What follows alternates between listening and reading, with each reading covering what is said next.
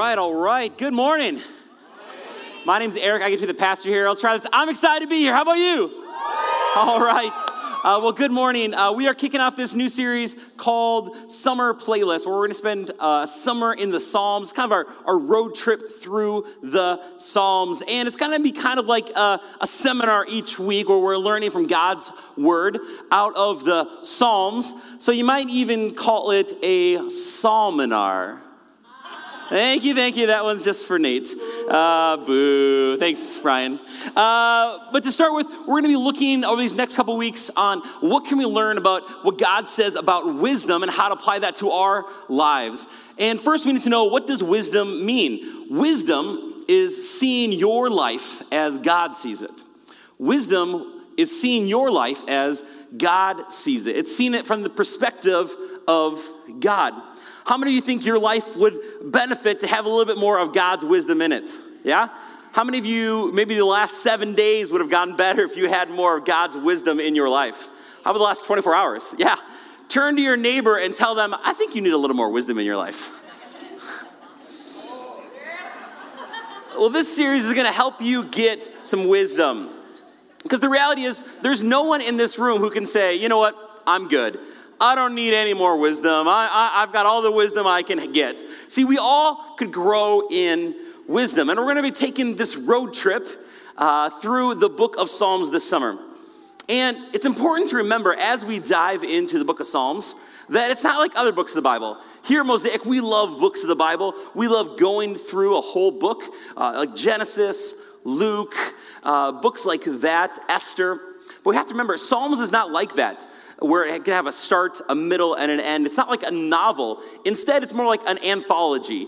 Instead of like a concept album, it's more like a playlist that God put together uh, of kind of the best of hits. You could even think of the book of Psalms like a photo album. Uh, where each psalm is a different picture of the journey that, uh, we, that we've gone through. Uh, it's not a novel. Such a book's not going to have an overarching plot to the whole book but it's going to have a plan. And as we set out to explore the different photos in the book of Psalms, we might recognize places that we ourselves have been to on our spiritual journey. Today, we're going to see that we need to, to learn to decide and to delight.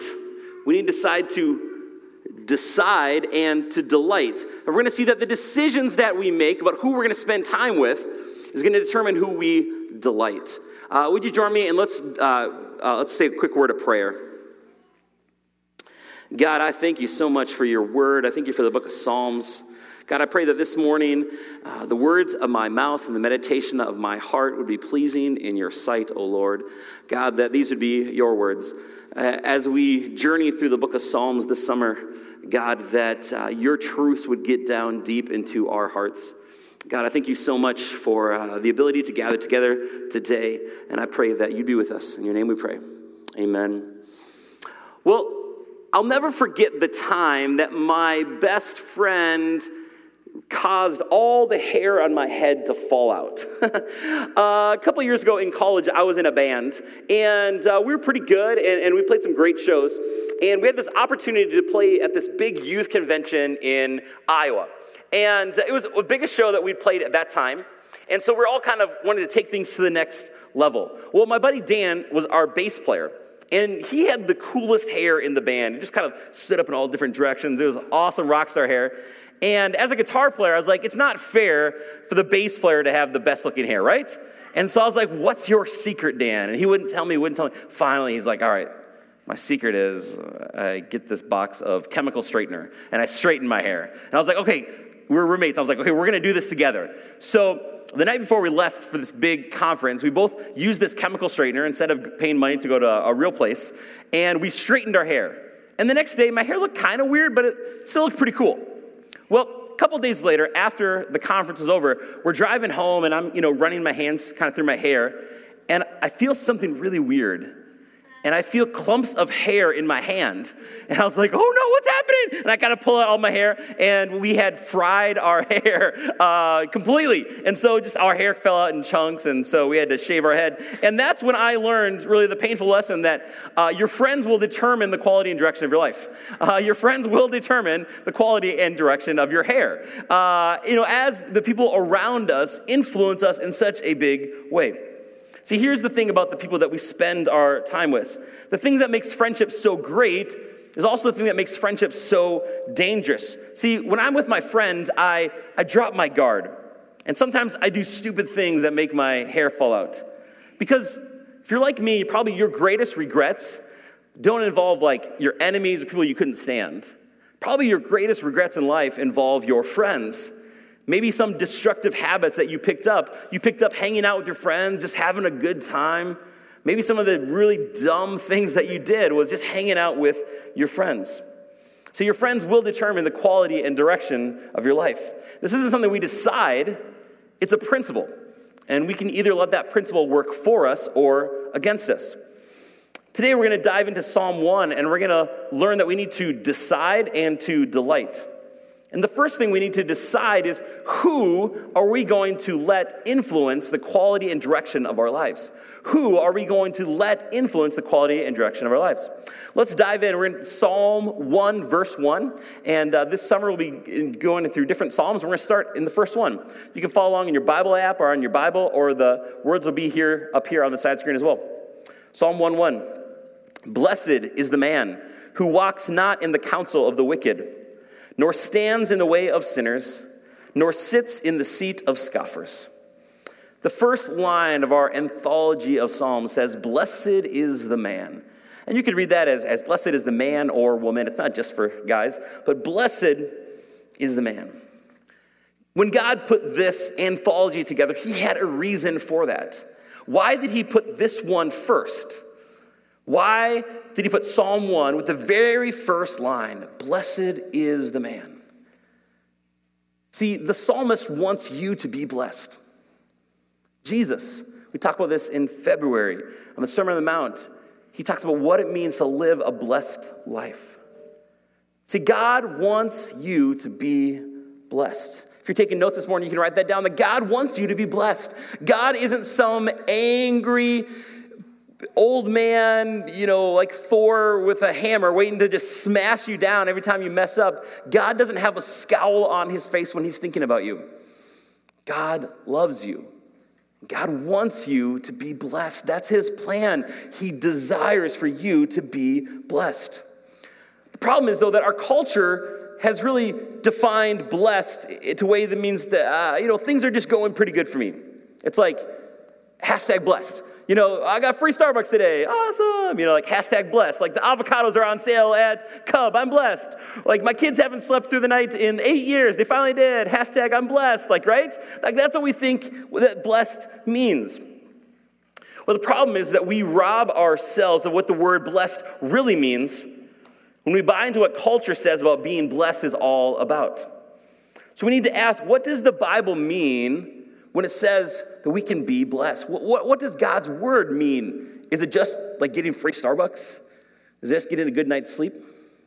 Here's what God's word means when, it, when uh, that, to be blessed. You can write this down blessed. It's a God given state in which your soul finds full satisfaction regardless of your circumstances.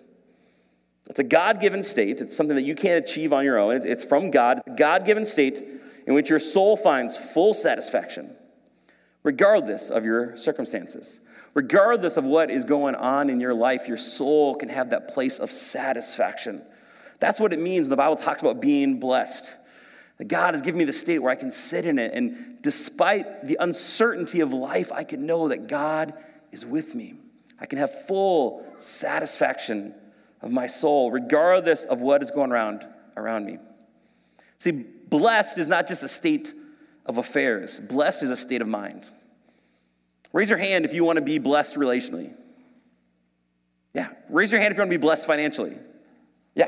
Raise your hand if you want to be blessed spiritually. Yeah, I kept my hand up. See, we all want to be blessed. Our desire is to be blessed, and God wants to bless us. But just because God's desire and his plan for you is to be blessed doesn't mean it's automatically going to happen. Number one, we have to choose to have a relationship with the one who's the giver of all blessings. We have a decision to make. Are we going to walk with God, our Creator, who has designed the right way for us to live? Number two, are we going to follow His plan for our life? We have a decision to make. Number three,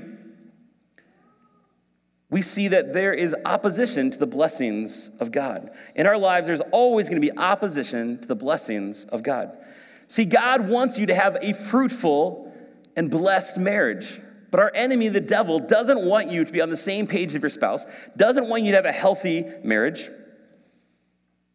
Your enemy doesn't want you to experience financial blessing and peace and a life filled with generosity. Our enemy wants us to be bound by financial stress and relational stress in our lives. See, your enemy wants you to live a life with no margin, always filled, running around, no a life filled with financial and relational and spiritual stress. But God wants to bless you.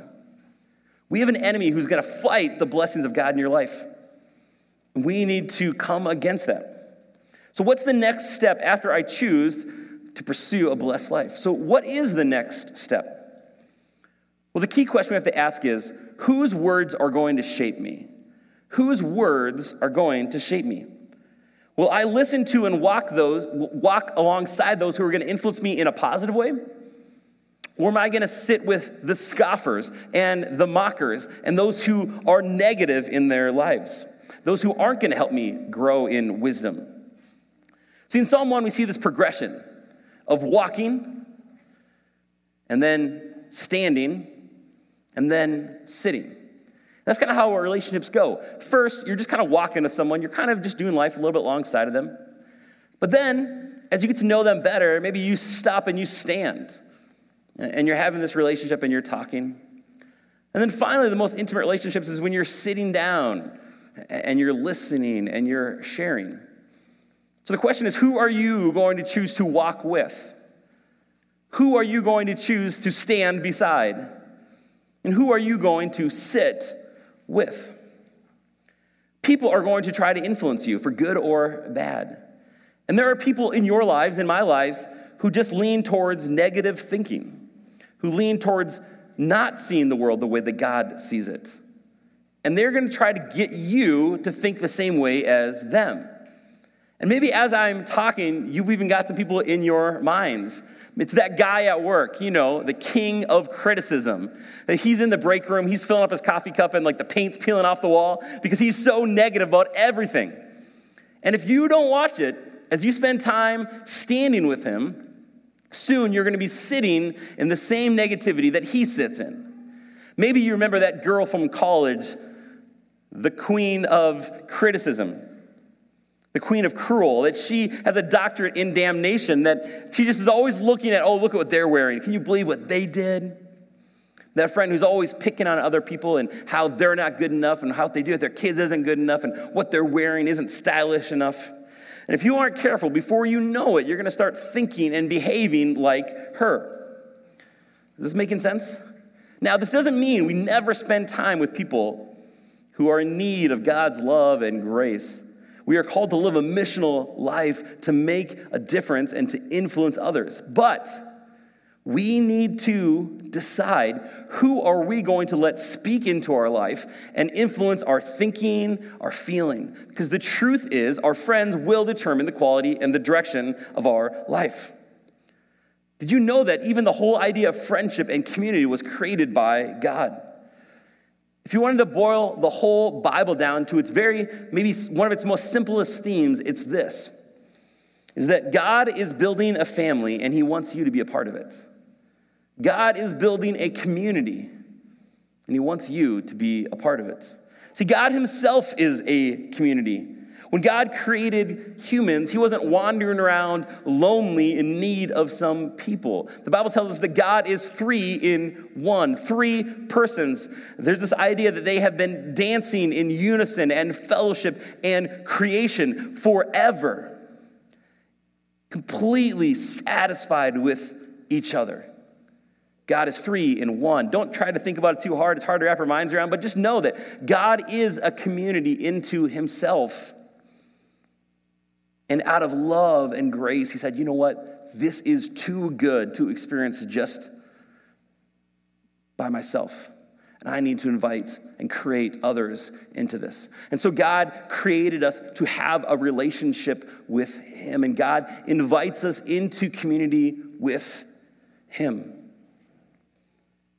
It's important to know that God has been in perfect community and friendship for all of eternity. And He's inviting us into that same community for those of us who bow the knee to Jesus. See, when you're saved by God, you are saved into community and into a community. What I love about Mosaic here is that you can belong even before you believe. You don't need to believe everything that we believe to be long here, to be part of a small group, to be part of our community. We welcome doubts, we welcome questions. Say, come on in, be a part of us, ask those questions, find what your doubts. See, people talk a lot about tolerance, that we should tolerate each other. I hate that word, tolerate. Like, I should just tolerate you? Like, that's dumb, right? That's, that's stupid. God says we should love each other. Love is way better than tolerance. It's not just about tolerating each other, it's about saying, no, we are created to love each other. And we hope that Mosaic is a place where you can feel welcome, that you can come as you are. Come as you are, but don't stay that way because God is doing something in your life. Turn to your neighbor and tell them, don't get too used to me. Tell them, I'm not who I was and I'm not who I'm going to be yet. God is changing you and transforming you. So we shouldn't get so used to each other because we are constantly changing and being transformed by God's love and grace. Amen? Amen? See, our culture feeds us this message of independence that we can just do it on our own. That you need to be strong on your own. That's not God's plan. God's plan is for you to experience genuine, loving community. Even Jesus needed community, his closest friends with him while he was here on earth. See, who you are in community with will determine the quality and the direction of your life. See, the truth is, your faith in God will be affected by your friendships. Your faith will be affected by your friendships. Who are you spending time with? That is going to determine how you grow in your faith. Be with people who encourage you to see the world as God sees it, who will encourage you to grow in wisdom, to grow more in love and grace, to grow more in knowledge of who God is. Your faith is affected by your friendships. Proverbs has some great wisdom on friendships. Proverbs 13, verse 20 says this Whoever walks with the wise becomes wise, but the companion of fools will suffer harm. Now, what's really interesting about this is our author doesn't say, Solomon, that those who walk with the fools will become foolish. It actually says that they're going to suffer harm. See, the reality is if you're hanging out with a bunch of fools and people who aren't living the way that God designed us to live, you are going to be affected by the shrapnel of their lives when everything blows up. If you're constantly hanging out with people who are just making some dumb decisions, if you're hanging out with the foolish people, your life will be affected by that. Those, if we walk with the wise, will become wise, but the companion of fools suffers harm. If you're hanging out with a bunch of fools, you are going to suffer harm. Whether you are 13 years old or 33 or 68 years old, it's a principle that is true in your life. The companion of fools will suffer harm. Proverbs 16, verse 28 says, A dishonest man spreads strife, and a whisperer separates close friends.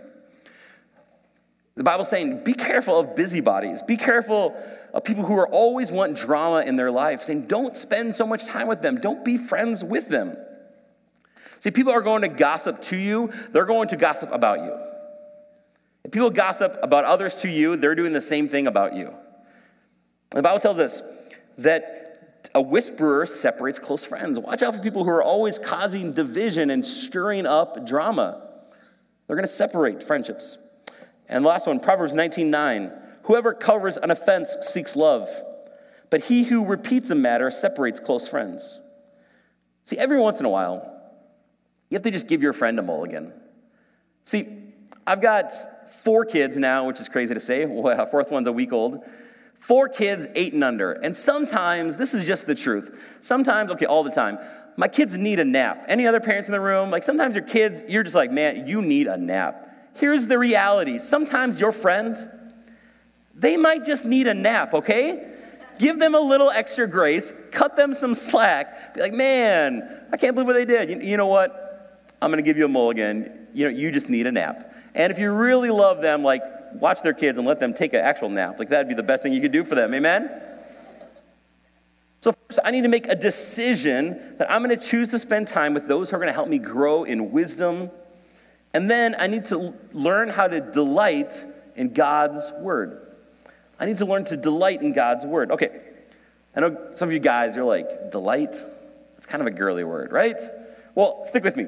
Delight means you value something deeply. To delight means you value it deeply. You delight in your kids. You delight in your wife. You delight when you're on the golf course and you have that perfect swing, right? You delight when you catch that perfect walleye. That's what God's word's talking about. You delight in the word of God.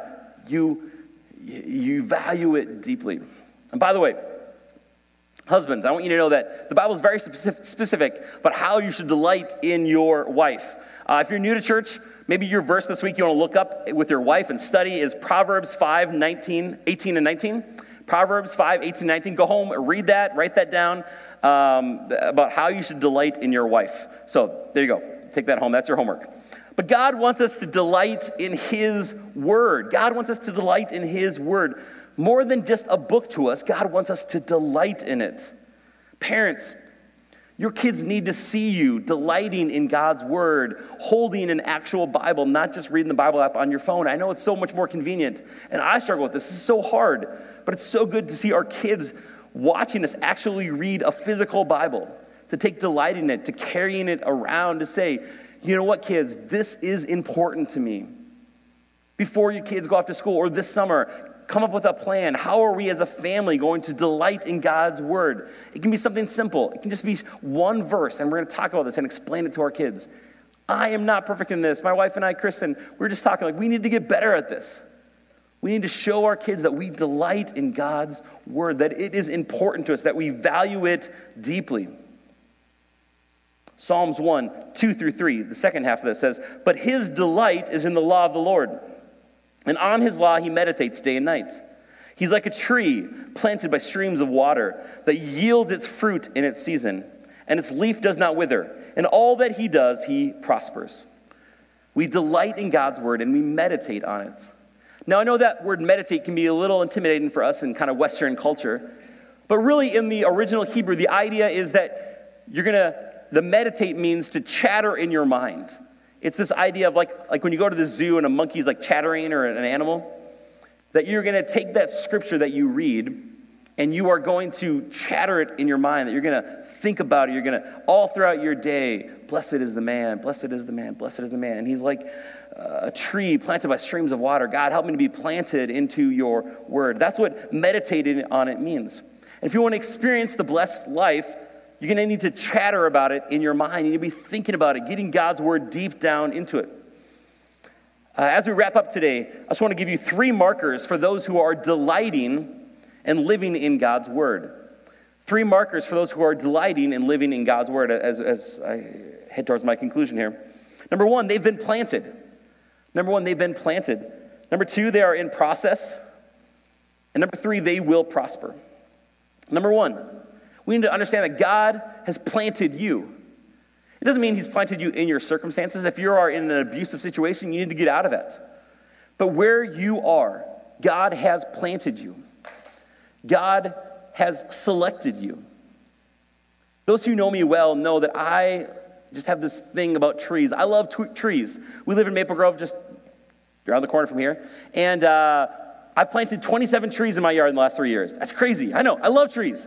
But here's the thing about when you plant a tree you don't just go and say, ah, any old tree's fine. No. Like you carefully select that tree, like, oh, a river birch would be perfect right here. You know?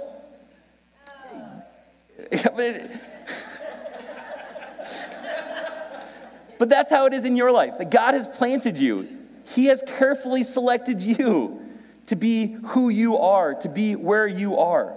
But here's the thing I can plant that tree, I can water it, but that tree has a decision to make. It has a decision whether it's going to extend its roots beyond the hole that I've dug and to dig down deep into the soil and take root. Wherever God has planted you, you have a decision to make as well. Are you going to let your roots go down deep into God's word?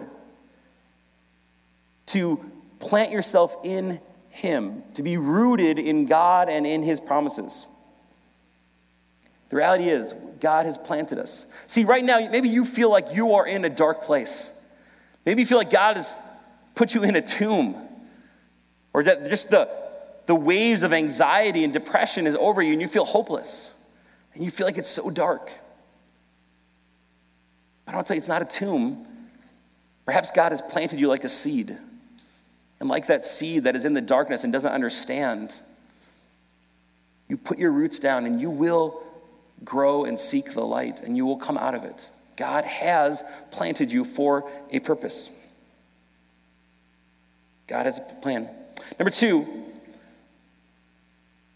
it says that we are in process, that we are planted, that we are in process, that we are changing who we are, that God is transforming our lives, that we are bringing forth fruit in our lives.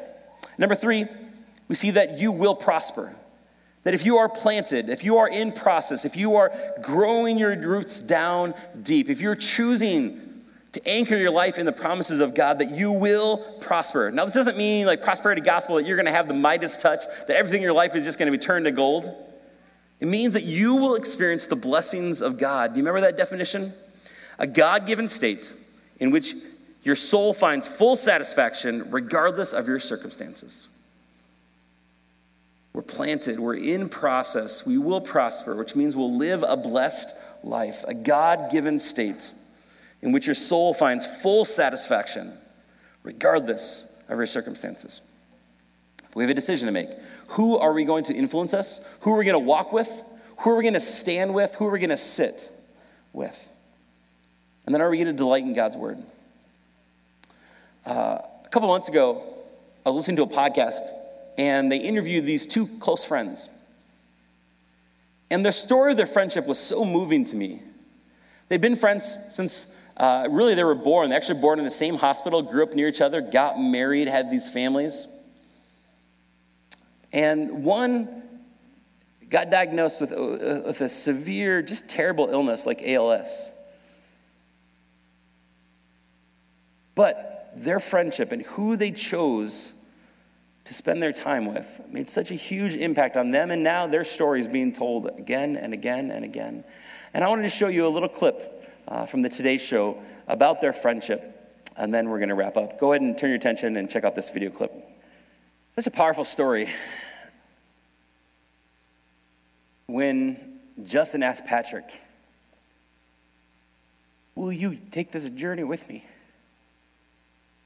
And his response, I'll push you. Who are you doing life with?